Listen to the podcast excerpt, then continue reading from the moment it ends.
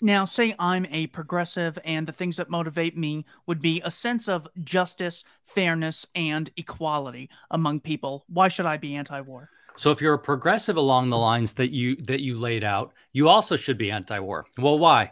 Well, on the one hand, as we've been discussing throughout our time together, war tends to line the pockets of the politically well-connected. And those are typically not the marginalized people who are the typical people that people hold up, oh, you know, the the social justice advocates for the for the marginalized. Uh, uh, they typically are pushed by the wayside uh, during war, if not outright harmed. They're the ones that will tend to get pulled into the the messy parts of war sending them abroad. Uh, for those who are abroad, uh, uh, who are being intervened upon, typically the most vulnerable and marginalized incur the largest costs of intervention because they are the, the least able to protect themselves and circumvent the nefarious effects of foreign intervention. And so, what else happens?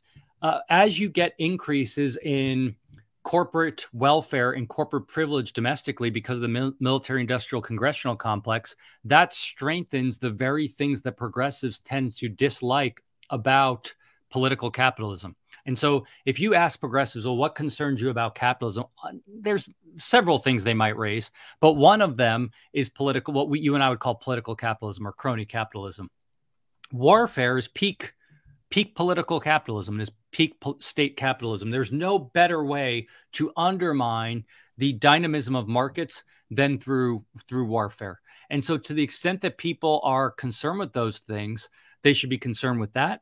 And of course, as we've been discussing, war uh, undermines and erodes our most fundamental values, including values of justice. And so, to the extent you are concerned with issues of, of justice and equality and human dignity its fundamental core, uh, uh, warfare is, is a, a, surefire way to undermine those things.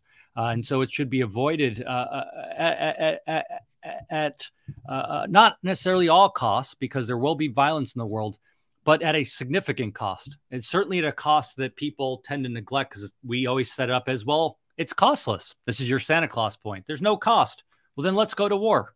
Wars seem great when there's no cost, but the costs are significant. And once you start thinking about them, you realize that the bar has to be extremely high to to to engage in intervention in the first place. The book is In Search of Monsters to Destroy the Folly of American Empire and the Paths to Peace.